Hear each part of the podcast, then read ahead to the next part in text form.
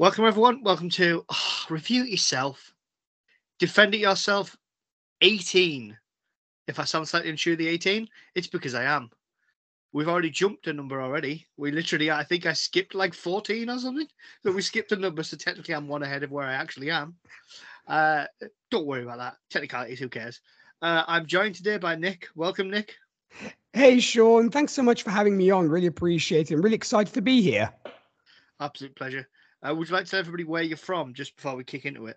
Well, I'm actually from Milan, Italy, though my accent might say different. But uh, but yeah, over here enjoying the exceedingly hot weather. Summer has already shown its face, so I guess uh, I'm already in shorts. So I guess such is life, I suppose.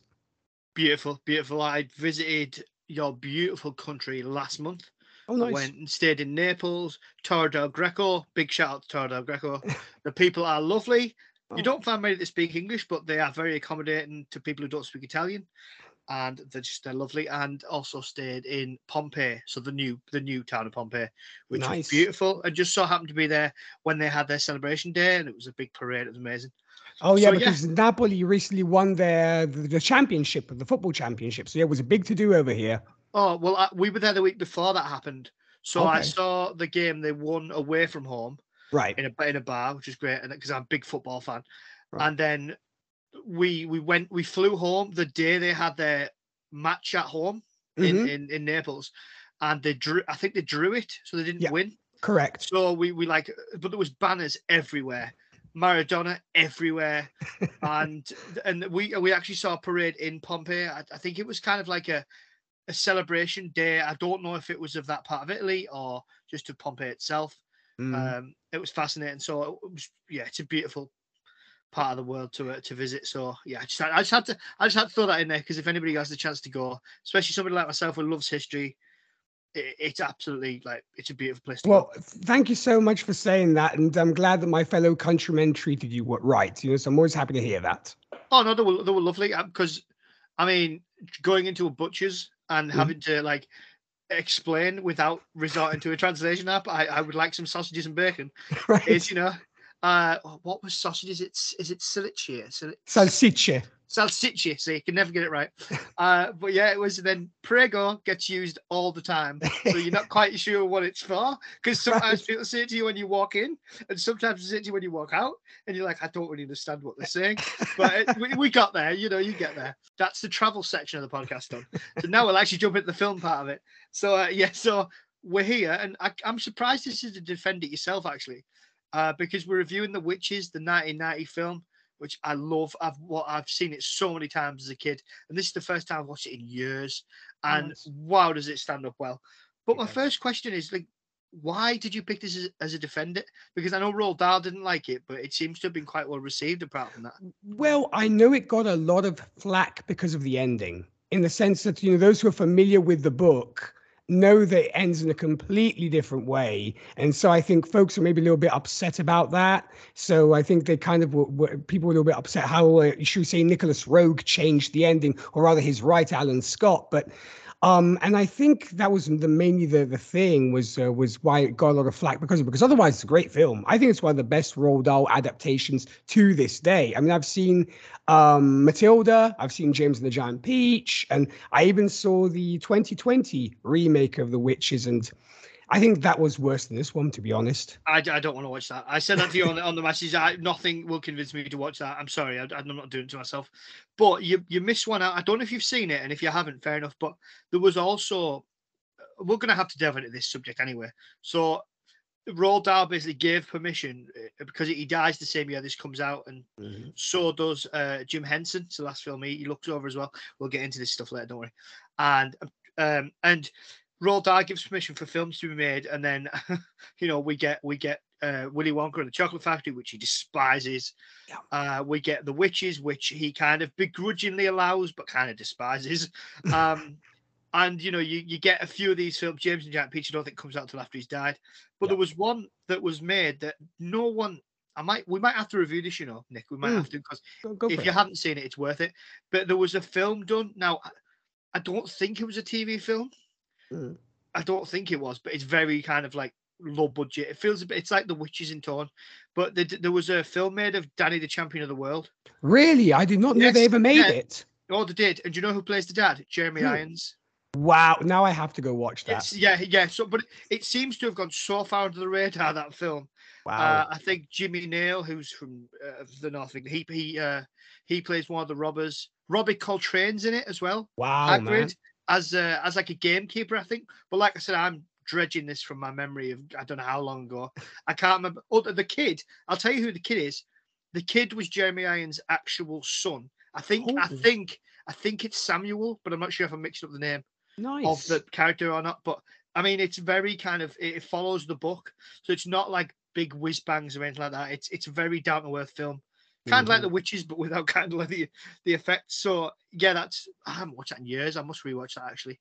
And there then there was the animated BFG movie, which was really good. The original, the remake, I was Oh, not yeah, yeah. happy with. I really like the animated version, which came out Yeah. ages ago. Oh yeah, yeah, that was a crack of that. I mean, just because like the music and the just the style of it, like I think, Mhm. and I'm not gonna, I won't get into it because we'll be here forever. But what I'm like. But it's a little bit like what's happening with the Disney remakes now. It they're just soulless. Like they're just Mm-hmm. Absolutely soulless. And it just doesn't stand up. Like, you know, there was a way it could have been done, but it's yeah, you have these films like and I, and I'm not talking about because we don't do politics on this show, as everyone knows. So I'm not on about that. But when you look at films like The Lion King, The Mhm. Little Mermaid, you know, have you seen how many Disney remakes they made? I was looking at a list today and I was like, I didn't even know they'd made half of these. They made Aladdin, they made. They made a Beauty and the Beast. They made the, the Beauty and the Beast was a good one. They made, uh, but it was shot for shot. So what's the point? They made uh, they made a Lady and the Tramp. Who- saw that? I Where- think they did. I haven't seen it. Do you know what? These live adaptations are very, I think, hit and miss. The Yeah, one I I enjoyed the most so far, you know, to go on a brief din- Disney tangent, was Cinderella, which was directed by Kenneth Branagh, who did a really good job directing that one. yeah, he also directed the first Thor film, which I really enjoyed. So- here. Yeah, I mean, yeah, it's just it's been very very hit and miss in terms of those. I mean, there's no better way to put it. But I just think in terms of how they look, Mhm. even you know, it, it, to just you look at the color in something like the Little Mermaid or the Lion King, and it's it's just night and day. It's like why would you want to watch a, a film that looks? I mean, I've seen the trailers for the Little Mermaid, and it just it just looks dark and brooding. Yeah, it looks realistic, but it looks boring. It's like you need to reach that that that kind of that middle ground between what's realistic and what actually looks good for a film. It's always Exactly. been a battle. You know, Yeah. sometimes films get it right in, in terms of like, oh well, this is pushing it a bit far. And sometimes films, you know, tread that line beautifully, but you just think sometimes like, I don't know, they just they just don't they just don't touch. You just No. "Well, why why are you even trying? Like, because people have the originals. Like you, like I watched The Lion King the day for the first time in years because uh through uh my, a family member um or being able, unable to go, I went to see The Lion King Okay. on, on stage. Oh my god. Like I, I'm not an emotional type person, but I was nearly in Right. tears watching that. The Oh, wow. music, the performance. Like if anybody hasn't seen The Lion King on stage and you get the chance to, oh, just do it seriously. I've heard uh, great stuff about Oh, it. Yeah. honestly, and it's just unbelievable. And you think, how how are they going to like match up? How are the performances going to match up? Like Agreed. James Earl Jones and, and uh, you know Jamie Irons again. in and Jeremy Irons, yeah. like you know, and the, the people in the in, in the show were brilliant. A lot of, there was a lot of people from different countries. I think the guy who played Mufasa was French, and you could Mm. kind of hear it, but he had such like a commanding voice, like the kind of voice that when somebody talks, is like, right, I need to, sh- I need to, I need to listen. you know, and that's exactly what you need. Whereas I think in the remake, yeah, he was a bit of an older Mufasa, but then you had Che- I, I, Cheetah Ejiofor, who I Right. love as an actor. I, lo- I, I loved him in 2012. He's in a film called Kinky Boots. If you've never seen that, it's a, that's a cracking one. I think one of his earliest films. He's done lots and lots of uh, Love Actually. 12 Years a Slave. 12 yeah. Years a Slave. I still need to watch that. And you know, all these type films he's done brilliant. Love him as an actor, but he is not Scar. I'm sorry.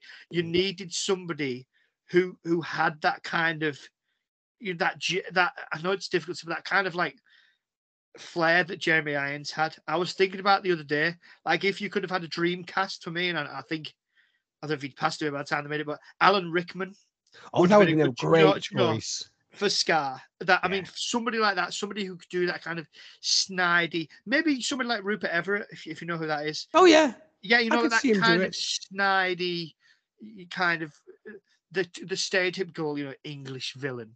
You know, a voice, a voice like caramel in the heart of the black as black. You know, that kind of thing. well so, said, yeah. Well, yeah, but uh, how the hell do we get out of that? The witches, anyway.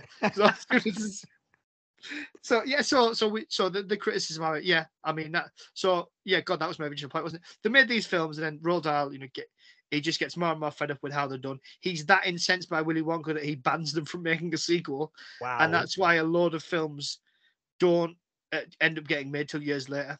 A little bit like what's happened with the Doctor Seuss stuff, and the families banned them from making live live action versions because of the the Cat in the Hat. oh God, that nearly got stuck in my throat like a fur ball right then and there. Um, yeah, I mean, yeah, the film and, and it starts off with like what's arguably one of the creepiest, like the frightening scenes, stories you've ever seen.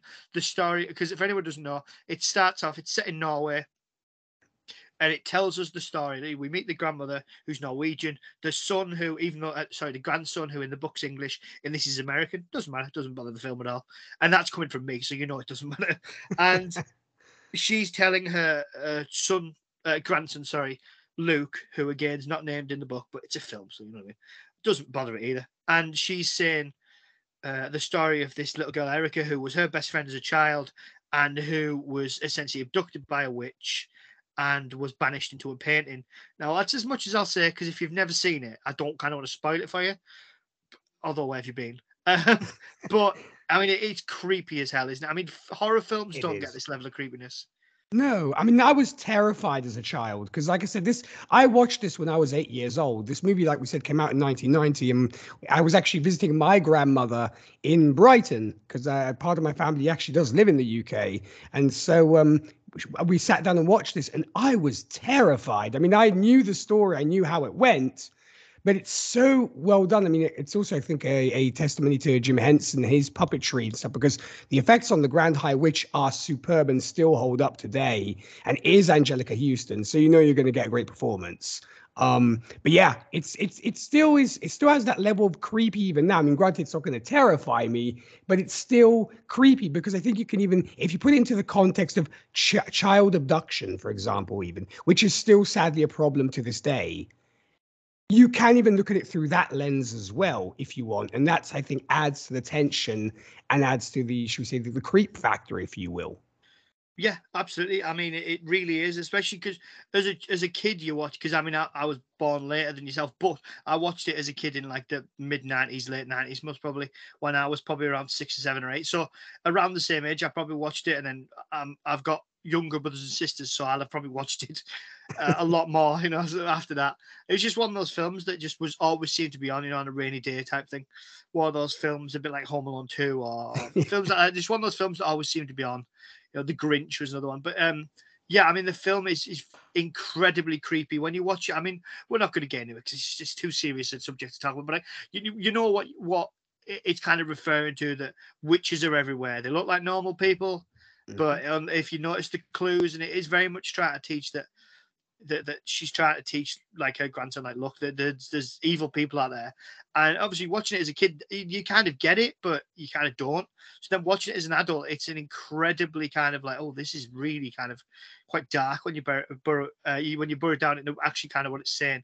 But you know, I mean, it's just it's it's like a brilliant adaptation of the book as well. You've got the the these signs of how to spot a witch itching under the wig, this purple tinge to their eyes. I'd forgotten they had no toes. I'd forgotten that, which is just an incredibly like I don't know. It's just like such a visceral, like, because I know in the new one, I was going to try and not mention it, but you're going to have to, aren't you? We have uh, to. the big smile thing. It's just, it's not, what's that? was that? so weird. That's not going to stand up. I mean, this film's what, 32 years old? Exactly. It's, it's about as old as me, and it holds up incredibly well. There's literally like one little bit where I was like, "Oh, that gr- blue screen merged on doesn't look great," but that mm. was one little bit. I think it's near the bit where Luke's trying to put the uh, as a mouse is trying to put the like the bottle in the in the soup. But it, it's literally like a fleeting moment, and I'm being really panicky about it. And then just like the sense of humor, like where like I'd forgotten, I'd forgotten where the Grand High Witch pushes the kid in in the in the Silver Cross beautiful pram down the hill, and Yeah. I'd I'd remembered that, but I'd forgotten that there was all these women like, ooh, ooh, it's it's a child, a child in a pram. Oh, it's delicious. It's hilarious. It's like it's hilarious. I love that. And then they're all like disappointed, and the whole you know the the dog's droppings. It's it's disgusting, really, but it's this is it's probably like you said it's probably one of the better it's not much defending going on as per usual but there's it's like the one of the best adaptations of like Roald Dahl like how the tone of his books like like you look at a book like the Twits which I don't think they've ever done an adaptation of because how the hell I would you do think that? No. and I don't think they do it nowadays because uh, well yeah the connotations of the whole relationship would be like yeah. But I mean it's it's it's a fascinating like look at it. Maybe that's do you think that's why actually the ending was so divisive because it's so faithful in the rest of it I think so, in the sense that because I mean, can we can we uh, mention what how the book ends, or would that be too much of a oh, major no, no, spoiler? no go for it go for it Because in the in the in the book, literally the kid who obviously is nameless, which I think was actually a clever thing on Roald Dahl's part to not name the kid because it could be anybody, isn't it? Could be you. it could be you yeah exactly So there is that thing which I think is great. But in the book, the kid stays a mouse. Him and his grandmother decide to go witch hunting, literally, until they, you know, both of them die. Because I mean, there is a little bit of a once again a little bit of a creepy factor there as well, because it turns out that he will live as long as his grandmother does. So basically, they will die together because obviously, being a mouse, his life has been significantly shortened. Um, but I kind of like that concept. I mean, it's sad, but it's it's nice that you know he doesn't. There isn't a full blown happy ending, as, as in he doesn't go back to becoming a boy again. We have that thing that they carry on hunting together, and funny enough, the remake stays faithful to that. Whereas uh, here, you know, maybe they're like, we want to make it a happier ending, and so we'll let him go back to being a kid and and such, and have the Grand High Witch's assistant, who do, is not in the book, but we have to give her something to do, and so she's going to turn good. So it adds even the concept of there are good witches now. So that seemed a little bit strange, but other than that, I guess that's probably what folks were kind of a little bit maybe upset about. It's like witches are supposed to be all evil. How can there be a good witch? But I suppose maybe they were saying there are redeemable ones as well. I mean, you can have been a horrible person, but you can find redemption and do something good. Maybe. Yeah, yeah, yeah. I I know what you mean. It is a little bit of a you. It's one of those things, isn't it, in a film where, you, especially if it's changed from a book, you either go with it, accept it, or you go, no, no, no, no, no, no. I'm done. I'm done. Like you're gonna Yeah. have either reaction. But I, I think, luckily, I think because it's a kids, it's a kids book. I think Yeah. they take a bit more kind of leeway. But I, I'm not sure if you know. Only I only know because I was reading the trivia. But they actually filmed two endings. Oh, So they filmed the original, they filmed the book's ending because when you watch the film, you can see it. They're essentially leading up to it because, you know, when Luke's in that little train thing and he said it was Grandma, how long do witches live, Grandma? And that was how it was going to end with the whole, well, not very long. And it was like, well, we'll like, we'll like, we'll go to America, try and catch the American witches and, you know, we'll, we'll live the rest of our lives out together type thing, which sounds lovely, but then it's really dark because he's a kid. But you kind of, they, they'd filmed that and then they, they'd filmed the, they'd filmed the the ending we see now, mm, and then Roald Dahl was furious, and basically said, "Look, I, I, I pull my name from the film, I pull my credit from the film. I don't I don't want anything to do with it." And then it was only after I think Jim Henson sent like a Jim Henson or that I think it was Jim Henson who sent like a quite a, a an apologetic letter and kind of put the reasons as to why, and then mhm. and said, you know, we, we want to kind of stick with this one, but and we hope you'll kind of agree. And Roald Dahl kind of reluctantly goes, "Well, okay, you know, fine. but what really swings it apparently is the is the test screenings. Now I don't know if it was like because I mean it's the 90s, so I don't think it was like a test screening you get nowadays when the film's finished and they kind of go, right, what do you think? I think it was more like maybe executives or they showed a few literally a few people. But apparently it was the audience that swayed them. The audience were like, we want this, we want this film. Like we want this ending rather than the original. Now, for me, if they'd have kept the original, it wouldn't have been too bad. I mean, I, I don't know because I know, and this is kind of a thing. Apparently, like American audiences prefer a happier ending, whereas Correct. like British audiences prefer like a more downbeat ending. That's why the majority of British comedies are tragedies, and the, because they are, all the characters. It's true. Um, I don't know about Italy. I'd probably sit somewhere in between. But yeah, we we we you know we're tragic people. We like our tragedies, as you know. So. Oh, oh Christ, yeah, you just well, Homer Shakespeare, I know, yeah. Uh, so there you go. But no, I mean, I think you make a very great good point because maybe it was maybe that um you know the average you know should we see your American kids film is going to have a happy ending. So that's probably why they did that. So you make a good point that uh, maybe had it been a, an English test audience, maybe they would have said, "Yeah, we want him to stay a mouse." Yeah, I mean, also as well. I mean, I know it probably wasn't as much a factor back then, but it probably might have been. Well, if this does really well, we could get a sequel out of it. You never quite know mm. whether that's the way they wanted to play it. Well, not not that that's saying they couldn't have kind of left him as a mouse and then had something else happen later. But I mean, you've got you mentioned you know Anjelica Huston, who who I mean, she gives like I, I wrote down kind of my we're not at the end yet. I'm just like my my kind of summing up for the film was the film is fantastically creepy with like a brilliant dark sense of humor and it's anchored by a deliciously over the top performance from Anjelica Huston. Now, I think I was trying to think of a way to put it. I think over the tops makes it sound like it's a bad thing.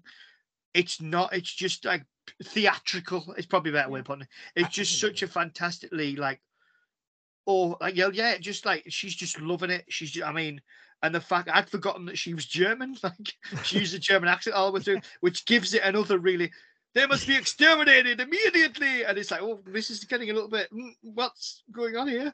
Uh, and it, it kind of that also it leads into that. And and I just, I love the whole, and like watching it as kid, watching it as a kid with like my brothers and sisters, and you all did the impressions, you know, grand gala opening, and all the kind of like, you know, Luke. And another one that my family and my brother probably will laugh his head off when I tell him we've reviewed this, but I was used to go, and we we used to, just occasionally you hear somebody say it at a family party like lip shine, lip shine, like out of nowhere, you know, and everyone knows what they're talking about. Sure. Um, and I, am honestly, they, they, for anyone listening, this is genuinely true. This is not me like I'm not BSing trying to make it sound interesting. This is genuinely what my family's like. Like you know, it's just, just you just sat there and just get lip shine and the whole I do so hate margarine. The kid's so British it hurts. Like I've been known to say films are so American they hurt. This kid is like he is par on par with the kid out of the Mummy Returns for how painfully British he is. It's just, I mean, it's the bit where like he finds out. He's the worst bit for me was, and not the worst bit because I still enjoy it, but it's just hilariously cringy. The bit where he's like, he's like, just because you're a mouse doesn't mean I'm a, and he just goes, "Good lord," and it's like, oh god.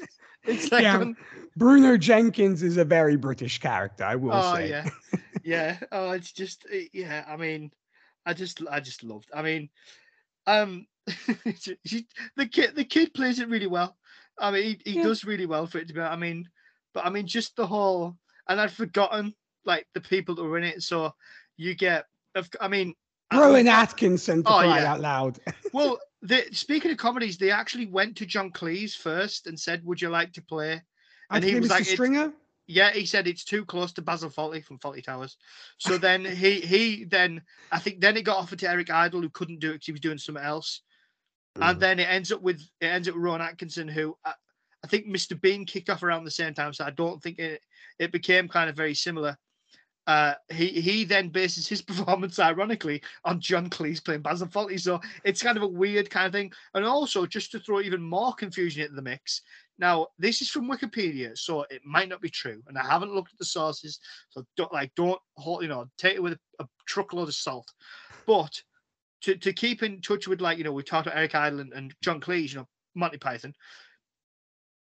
Michael Palin apparently plays one of the witches in that mass in that scene really? in the hall. Apparently, he's uncredited as one of the witches. Now you can definitely see, but I don't know it's because he didn't have enough women, but there's definitely men playing witches in that scene. It's so oh, obvious, yes. yeah. And like, but it also gives this, get uh, and and it gives this fantastic like even more sinister edge to it that like because it just it's just so odd because they're not trying to like they have so many close-ups on like the the men like they're sat in such prominent places it's like well you well you weren't trying to hide them very well so we, i mean i think it like leans into that you know and it, it's important when talking about this for anybody listening not to think about it in the realms of today, right?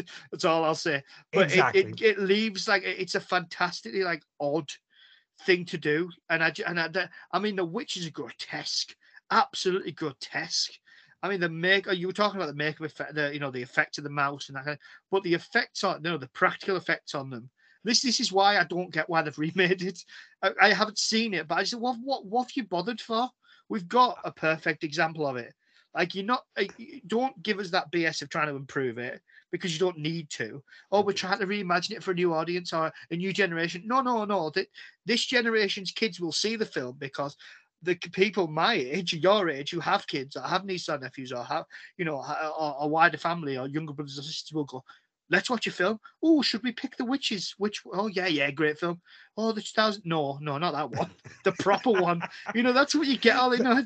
You know what the problem I think I found with The Witches from 2020 is, is it's really one big CGI fest, and that's the problem. I mean, I that's why uh, being a big fan of practical effects like yourself, I was I really love this. Not to mention I love the contrast here. I mean, uh, between Anjelica Huston and at the time, you know, she was still youngish, etc. So she's a very, she was a very attractive woman, you know, yeah. at the time. And that contrast between looking so attractive and then becoming this demonic creature, the um, I just think it's so jarring in a sense, in a good way. Like, whoa, I was kind of getting, you know, kind of the hots for her, and that's what she looks like. Oh my, you know, so uh, it's amazing. Well, it's, it's again that kind of undercurrent of Mm-hmm.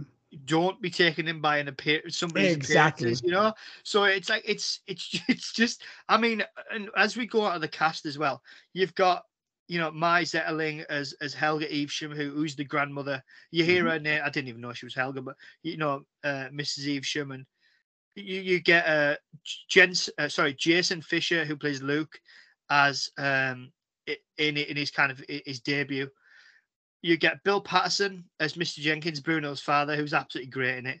Bill Paterson's, I mean, he's just, it's like watch the scenes with him in and just listen in the background because he's just like, there's a bit where he's like, the person who wrote the, who took the pictures of this brochure should be charged with fraud. And there's all these like little, little like lines in there. And you're like, I just, I just love that. And uh, my, my brother, I can't do it very well. My brother can do a brilliant impression of her see if I can. Do, I can't do the Scottish accent very also. Sorry for the people from Scotland who I've podcasted with, but it's a bit where he's like, uh, "Oh, hang on, see if I." I don't want cocklee. I don't like cocklee. I like cress. And it's like, and he's like, now why don't you be a good laddie and run after the kitchen? And it's like, sorry, Scotland, right? But it's it's a whole that whole bit with like all that going on, and he's just mm. brilliant. And then also, and she she doesn't kind of shine as much as he does, but the brilliant uh, Brenda Blethyn as well, who plays Bruno's mother. Now, she, I mean, she's won absolutely all sorts. But she, I mean, she's been in so many films. Saving Grace, 2000, absolutely unbelievable. She played, uh, she's been on British TV uh, since, like, God, for about 12 years, playing Vera from mm-hmm. uh, Vera. it's a British detective series, uh, which which they've filmed around the Northeast. Uh, I've actually seen the truck. I've actually in real life seen the truck because oh. I work I worked somewhere where they filmed, but uh, it was a day off. It was closed. But uh, yeah, so I've actually seen her truck. I've never met her, but I've seen like her famous Land Rover. So um, yeah, fascinating. So I mean, yeah, she's brilliant in it. As you mentioned before, Ron Atkinson, and then you get, of course, you get Jane Horrocks as uh, Miss Irvine, who's kind of like the mistreated assistant. She, of course, is from Absolutely Fabulous. She was in Red Dwarf. She also, as well, now, for the you know where I know, knew her from, and I was shocked that it was her. I know you was the you... storyteller. Oh yeah, yeah, yeah, yeah. She was and, Anya in uh, the True Bride. In which yeah, I, right. I was a huge fan of the storyteller. I'm like, have I seen her before? Of course, she's from the Storyteller, another Jim Henson production. Can I, uh, can I, can I blow your mind as well and tell you what else she's in? Um, and then Good. when I do the impression of it, so I'll give you the line first because she's really Yorkshire. She tempers it down in this film. Yorkshire, Lancashire. Oh God, don't get those two mixed up, Sean. Uh, Lancashire, sorry, uh, Lancashire. She she um she plays, and I'll give you the line first. Uh, hang on. I don't want to be a pie. She plays Babs in Chicken Run. That's she's her. She Babs in Chicken Run. Yeah. Oh my lord. Yeah, okay. yeah. So she yeah she plays that. Oh, is Ginger going on holiday? That's that's her. So there you go. Well, I'm glad uh, she's still working then. That's great. Yeah, because Oh, Chicken she- Run yeah, was- she's in Chicken Run. She's in Chicken Run too. Uh, Yeah. Chicken Run Dawn of the Nugget, which I mean, I, I think absolutely no one's looking forward to, given they've binned off half the cast. Um, right. I mean, including Zo- uh, eh, oh, I was going to say Zoe Saldana, but I'm wrong. Uh, including um, what is her name? Uh, Ju- sorry, Julia Sawalha, who played uh, who played uh, Ginger in the original. Mel Gibson's not in it either as Rocky, the the Lone Free Ranger. Um, uh, I think the guy who played Fowler has since passed, so he's not in it either. So there's there's like barely anyone left, Oh, and like just the, the title just sounds stupid Mm. like Dawn of the Nugget, really? like what? Like really? You know? I mean, I love my Aardman animation, but still, I agree with you. Yeah. Hey, I, I'd love them to pull it out of the bag because I mean I'm kind of yet to see a bad Aardman film, really. So I, I'm. Oh, I shouldn't have said that, should I? But you know, you know what I mean. I, I am. I am. I am. Uh, I'm hopeful, but it just it's got a lot of things going against it right from the off. You know, a lot of the kind of strengths that they had. But yeah, anyway. Um. Yeah. Where were the witches? So yeah, I mean the, the cast. Yeah. I mean, there's this. Oh yeah, of course. And again, because he kind of he's fleetingly in it, you get um the he plays the head the head uh, the head chef. That's Jim Carter, who people will know from uh Downton Abbey. He was in The Little Vampire with Jonathan Lipnicki. Uh, they made it. They made a remake to The Little Vampire. I did not. This is news to me. What the hell? The Little Vampire 3D is a two, 2017 3D animated vampire film. Oh God! no, I don't, uh, you know what? They, I, films baffle me sometimes. Uh, so yeah, anyway, sorry. So yeah, you get uh, Jim Carter as well. He's been in, in absolutely all sorts on British television. Cracker with Robbie Coltrane, Hornblower, Midsomer Murders. uh, You name it, he's he's been there. Uh, yeah, I mean, uh, yeah, I mean, I think that's about it for the main cast, really. But it's Pretty much. Yeah. it's it's I mean it's great that that it's yeah I, I loved it man. You get you get the little subplots of like that there's enough there for you to kind of get but that don't kind of they don't feel like they've just shoved it in to pad the runtime which is testament to the film. For example like Rowan Atkinson and the maid who's terrified he's clearly having kind of an affair with her and she's in the room and she puts this she puts this uh, what is it uh, formula is it formula 86 something like that? Formula 86. Yep. uh bit behind her ears and it, it grows hair and it's just it's i loved it me I thought it was great It, it was really, really good, and also I think the the score was was so memorable, at least to me, anyways, in the sense that uh, you know, because you have that kind of creepy vibe to it, but at the same time, it seems like it's also very upbeat at the same time. So I also think Stanley Myers did a great job scoring this film as well. So it's got that going for it.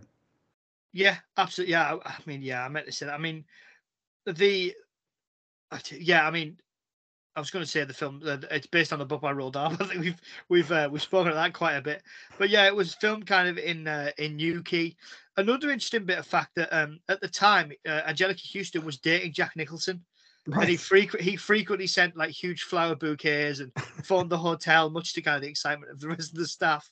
And apparently now, I mean, I'd love to get an interview with with with uh, a, no doubt he's an adult now. Um, Nicolas Rourke, who's the director, cut scenes out really late in the day. He thought would be too scary for children because, and this is the best bit, because he after seeing his young son's reaction to the original cut. So I love the fact that he like traumatized his own kid and was like, yeah, probably need to probably need to pull this back a bit, you know, like to, yeah, maybe take that bit out and that bit out. I I'd loved because that kid's seen like the original cut, well, not the original cut, but he's seen like an extended cut with probably a you know, I mean, you know, I, I- yeah, I thought it was great. Um, the green vapor that was used apparently um, was like oil based. So Anjelica Huston said she had to have her eyes flushed out regularly Oh wow. uh, by like an expert in that kind of thing. And um, apparently, you were saying about kind of how she she's kind of met, she looks quite sexy in the film, Mhm. uh, and that's the way they kind of want you to think, especially with uh, Bruno's dad's kind of crawling all over her, and uh, and uh, the part with uh, Roeg, the director, want chose that black costume for her because he felt like she should retain that kind of appeal at all times, but despite how grotesque she kind of looked. So yeah, I mean, just fascinating, fascinating, Oh. absolutely fascinating. Um, but and, but and also apparently with the the the final cut of the the the end of the film, apparently Roald Dahl watched an early cut of the film with his original ending, and the final scene kind of brought him to tears. But so they, so yeah, they kind of weren't happy. So I mean, so they traumatized children. They they they brought the author to tears. Like, uh oh. yeah. yeah, yeah. I mean, what? Yeah, I mean, great film though. So. But, uh, movie. yeah, absolutely. I mean, it's like received kind of critical acclaim, I think, but Roald Dahl didn't like it and uh, regarded it as utterly appalling, which is, I mean, just a great way of describing something. But you but know, it's did- very it's very rare to hear authors be happy about the way their their work is adapted on on film. Yeah, I hear even the Tolkien's themselves were not happy with the, the Lord of the Rings movies, for example, or uh, you know, or, all those all the other kind of stuff. It's like, every, it just seems like authors very rarely you'll hear them say, "Oh, they adapted my my book. I really like that." You know, Michael Crichton was probably the only one who was happy about Jurassic Park. yeah. Well, yeah, because the book's not great, I've heard. But uh, mind you, oh no, what's the next? Well, the film's not great either. No, the film is good. The film is good, but the Lost World's better. Sorry, everybody. Um, but no, um, yeah, it is. You you are right. I mean, Stephen King is one of these ones where he, if he really likes it, he will come out and say it. But if he doesn't like it, he doesn't seem to say anything. It's kind of that kind of thing. Although, I mean, I'm I'm reviewing The Shining at the weekend oh, with another nice. podcast, and I actually need to do Doctor Sleep because I absolutely love Doctor Sleep. Oh. I've I've never seen it yet, but I'm really looking. I really have to check it out. It's it's out there.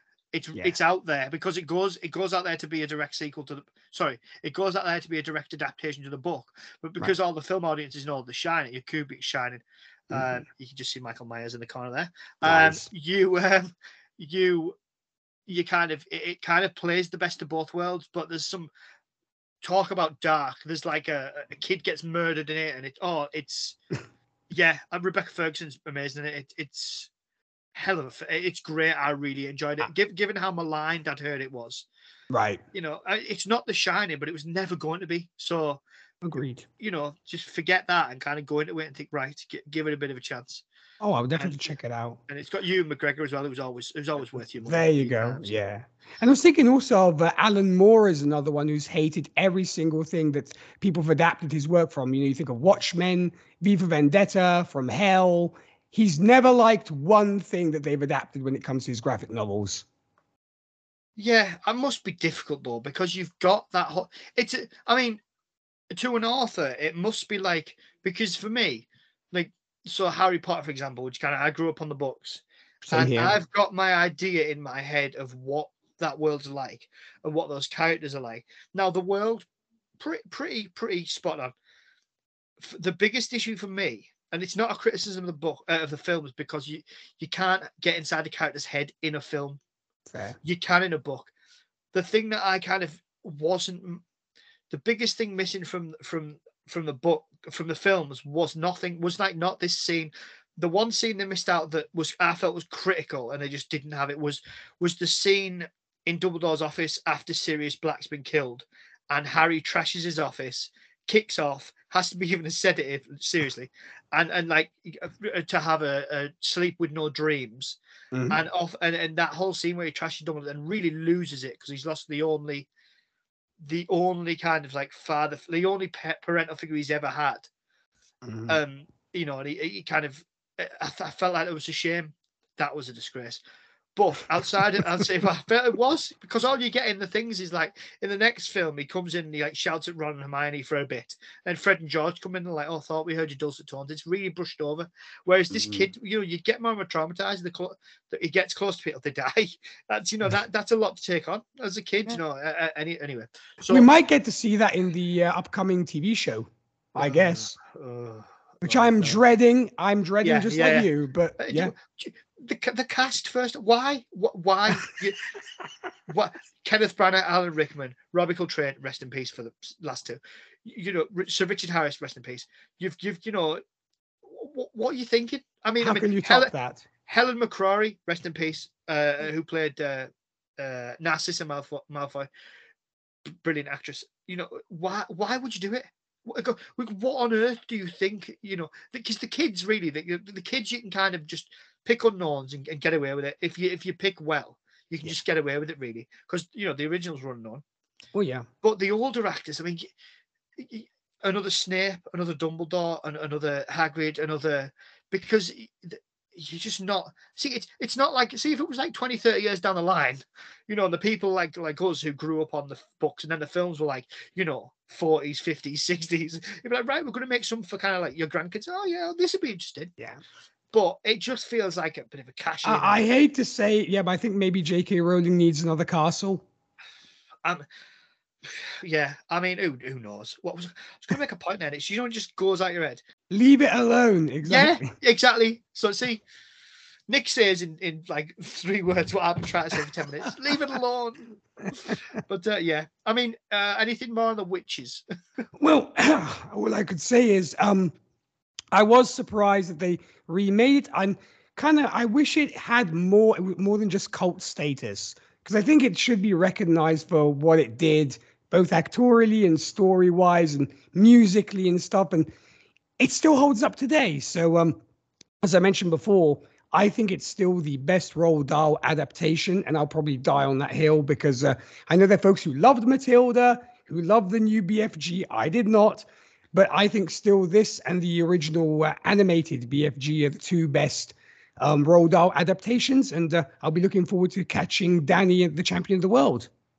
It's it's it's worth catching. I don't know what what how it's passed so many people by, and I think it's just one of some kind of watch. But I, I like that film. It, it feels very like the book. Mm. It's like I don't know. It's it's it's characterful. It's it's a good it's a good story. Check it it's, out. Uh, yeah, it's well worth a watch. But uh, yeah, I mean, who knows why the film's kind of not got the recognition it deserves because it's absolutely fantastic.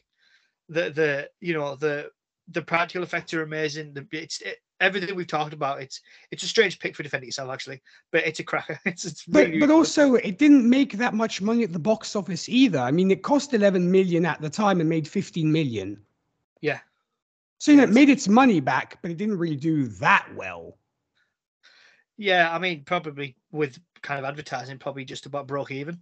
So it's it, it, it's funny. It's because I uh, earlier this week I reviewed In the Heart of the Sea. Have you seen that mm-hmm. film? Yep. Which I, I I thought was one of the best films I've seen. It's a really good I movie. Was, yeah, I thought it was unbelievable. I was really surprised as well, and I I just I loved it, and I thought where and that was a flop. But when you look back at films, a lot of the biggest uh, the history of films, a lot of the biggest films now were flops. Shawshank barely broke even. Agreed. It's a Wonderful Life was a flop. I think films like What Happened to Whatever Happened to Baby Jane, these films that are seminal now. Oh yes. They're barely they're barely kind of like if you'd gone back to 1994 and said to the majority of people, oh, by the way, like in, in 30 years, the, the you know the best film of all time is going to be from this year. Really, Forrest Gump. no, no, no, Shawshank Redemption. The, the what, what, what, what, the what? There you go. It's, you know, so. Well, who, people who criticized Citizen Kane at the time when yeah, it came exactly. out. If you think about it. Yeah, exactly. Another one. You know, uh, it, you can go even further back to films like Nosferatu. Oh and, yeah. Uh, you know, um, uh, Metropolis, which is a German silent film, which had a massive influence on on everything. You know. Oh yeah. Star Trek, Star Wars, you name it, and it it kind of affected it. Uh, well, you know, so it's it's looking at stuff like that. It's like well, you you can't guess how things are going to go, and mm. sometimes I think things can just come out at the wrong time. Oh yeah, you know, or they're too ahead of their time, or that yeah. kind of thing. Yeah, that can that is often the case. Well, look at Timothy Dalton's Bond. I'm not going to get into a massive side, but Timothy Dalton's Bond, if he'd come out now, he'd he'd killed it. Oh yeah, agreed. But at the time, everyone was like, "What? That might be a good choice for defending yourself." But the, the Bond films back then were like, "What? What's this? We've just had Roger Moore, mm-hmm. you know, naked with Fiona Fullerton. Like, what's this? Like, what's this? Like, you know, Felix Leiter has been bitten out by a shark, and Bond's gone off. You know, Bond's gone crazy and revoked his license. And what the hell's going on? So exactly. it probably was a bit of a shock. But whereas like now, it would be, oh, I think it'd be great. So, I'm sure. But so yeah, so trying to keep stay on track, which hasn't worked. But uh never does. But what's it podcast? But hey, you know, it's it's the enthusiasm and love for movies. You know, so you are going to have tangents. That's how it is. You've, you've got to. You've got to. So um, yeah. Are there any? What would? How would you? I mean, I already summed up about half an hour ago, but would you like to? How would you sum the film up? Well, um, I could ju- would just say it really is fun for all the family. Literally, I mean, you get everything out of it because it's not too terrifying, and at the same time, it's not too childish. So I think you could sit down with your kids if you want. Maybe okay, not two or three year olds, maybe roughly maybe the age I saw it, eight years old, and I think they'll get a kick out of it. And I think you know, I'm a four, I'm 40 these days, and uh, and I still enjoy it. So I think it's like I said, literally, I think it's fun for everyone. Not to mention, as I said before, the great acting, the great directing. So uh, yeah, it's still it's still a cracker for me. 23 years later, well, 32 years later, 33 years later, pardon me. Yeah, yeah, it's crazy. But um, yeah, my last little bit of trivia on the cast. So I was trying to figure out where I knew her from, but it's difficult because she's covered in like mouse makeup at one point. But the one who plays the chef, the witch chef, she's played by Roberta Taylor. Uh, she, uh, uh, she, uh, she became Roberts actually. Uh, Roberta. Uh, she uh, played. She was in EastEnders in the late nineties, Oh. and she played Inspector Gina Gold in the Bill for years. I knew I knew her face, and it was killing me. And I've just figured out where it was from. Cool. So yeah, so uh, yeah, I mean that that was yeah. It's been it's been great chatting. I've, I've I loved watching that back. I was I'm looking forward to it. it. I was at work thinking, oh, I'm gonna get get on and watch them because I like to watch films really close if I'm able to. You know, if it's with time. Fair. If I can watch a film right before I record, I Right. prefer that because I found lately, like I used to watch a film and make loads of notes, but then I found I wasn't actually watching the film. So Fair. now I'm like, I've I've, I've decided right, just just get a bit of casting information and just go off the top of your head because I mean the witches I probably could have I probably could not have watched it and still talked about it because I've I've seen it that many It's so times. ingrained in your memory. Yeah. Yeah, yeah, fish paste. But that's another another bit where like the the witch is kind of putting more sugar in her in her tea and stuff. And uh, yeah, I guess that's something else that we should uh, briefly to mention. The fact that in this in the movie, Helga, i.e., the grandmother, actually knows the Grand High Witch. In a sense, apparently, there's been this rivalry between them, which we don't really get in the books, and that might Yeah. also have been a bone of contention, if you will, because do we really get a resolution? Was that a pun? Born Eh, of- no pun when she's lost a intended. finger.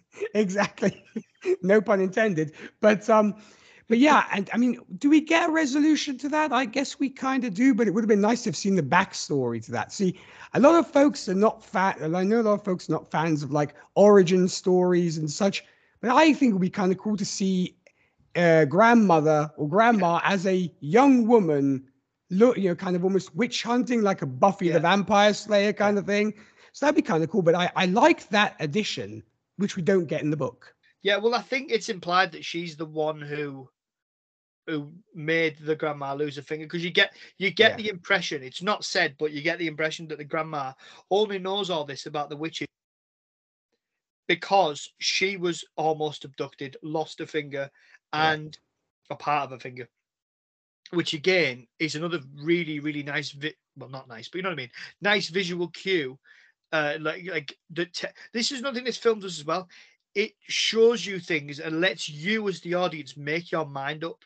It doesn't force feed you and say, "Oh yeah, by the way, what's with exposition dumping? She fought her then, blah blah blah." It doesn't. It gives you and mm. lets you figure your own way of like, "Oh, what happened?" So you preferred that? You wouldn't have liked to have had a flashback or something like that, for example. Don't. I mean, I think I think it might have been a bit a bit too much, especially given that we have the flashback with like for me, if it was an option between that flashback or the Erica flashback, I'm choosing Mm. the Erica flashback. Yeah, so no, Nik, thanks for joining me. I know this Oh, this review's cheers. gone all over the place, but I've really enjoyed fine. it. So I, I had a great time.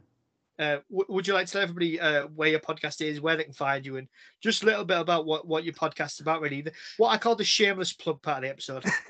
Fantastic. Well, thank you. Thank you for the opportunity. Well, first off, folks, you can find me at my day job where I host the radio show Whiskey and Cigarettes. Where we play today's country, traditional country, and everything else in between. More info about that, you can visit our website, which is whiskeyandcigarettesshow.com.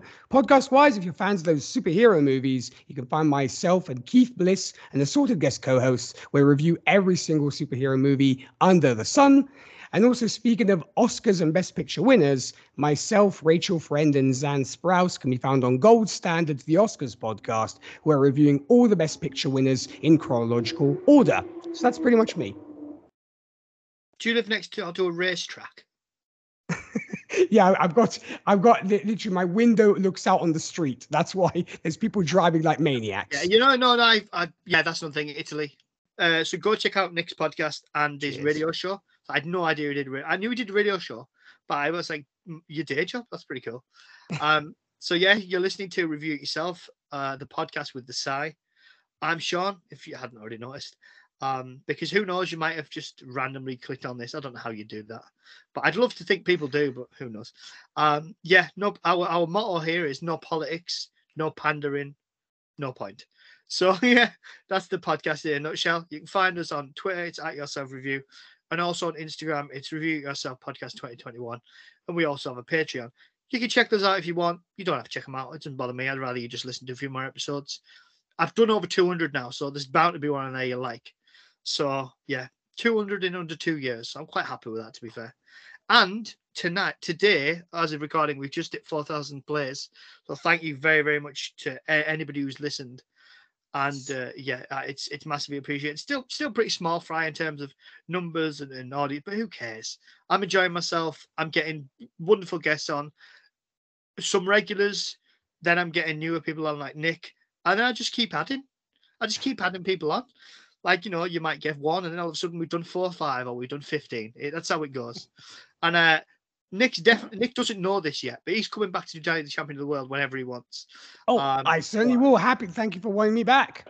No, it's it'll be good fun. And if you'd like, if you've got any more you want to defend, anyone's Okay. listening, yourself, Nik, or if uh, I'll have to think of something really bad that I really enjoy. I kind of cheated on this one. I have to be honest. well, no, but no, but it's a it's a good one to pick because to be fair, a lot of people think, well, what do you mean? Like, what's the defend in this? But actually, it's probably a lot. Like some people just, but probably just won't get it, or maybe they haven't seen it. But uh, yeah, um, that, that's that's that's all I've got. So thanks for listening, everybody. And uh, yeah, cheers, Nik. It's been it's been an absolute pleasure. Oh Thank yeah, that's another that's another thing as well. I meant to say, um, if you know of any other podcasts or anybody you've spoke to that you think might work well with me, let me know. Not well. That sounds a bit not like working, but if you think we might get on, oh, I have a few. I have a fair few. I'll definitely uh, send them your way. Yeah, I like because I, I have found that I've found some of like my best guests from that, where I've done a podcast with one person, and then they've gone right. You you need to talk to so and so, and you know when you're doing podcasts and independent, most of most of us, it's difficult, especially like you've got to try and like help each other out because We're one big now family at the end of the Yeah. day, I think. Yeah, especially now is kind of, and I'm not against this, but uh, and I'm not making a comment on it, but there's a lot more like professional podcasts and and company podcasts making their way into the space, so it's getting even more crowded. Mm-hmm. So, but space for all. I'm not. I'm not one to say that Yeah. no one should be. but, us, uh, us indies have to stick together. Agreed. We do. We do. And uh, yeah. Oh, we've ticked off another country, everybody. So Italy now. There you go. Awesome. Uh, no, but uh, no. Thanks, Nik. That was a blast. Thanks Cheers. to everybody for listening. Get it in, get it on, and enjoy the flog. Welcome to Film Vloggers, Oh, harder, Daddy. the only film review podcast, thankfully, that poses the question Does watching this film feel like flogging a dead horse? There he is, beating that dead horse. Introducing your hosts. First up, her Irish potty mouth turns the air a whole new shade of blue. It's Fiona. Say hello, Fiona. And why the f is Dan Mackers doing our intro? That's great. That's great. She's adorable. And your second host needs no introduction. The man, the myth, the legend. Like I said, I'd do this. I said I'd do this for you. I'm not reading this. It's the guy who waffles too much. It's Ben. Cooey! I'm making waffles. So what are you waiting for? Grab your whip, mount your dead horse, and let's get on with the flog, shall we?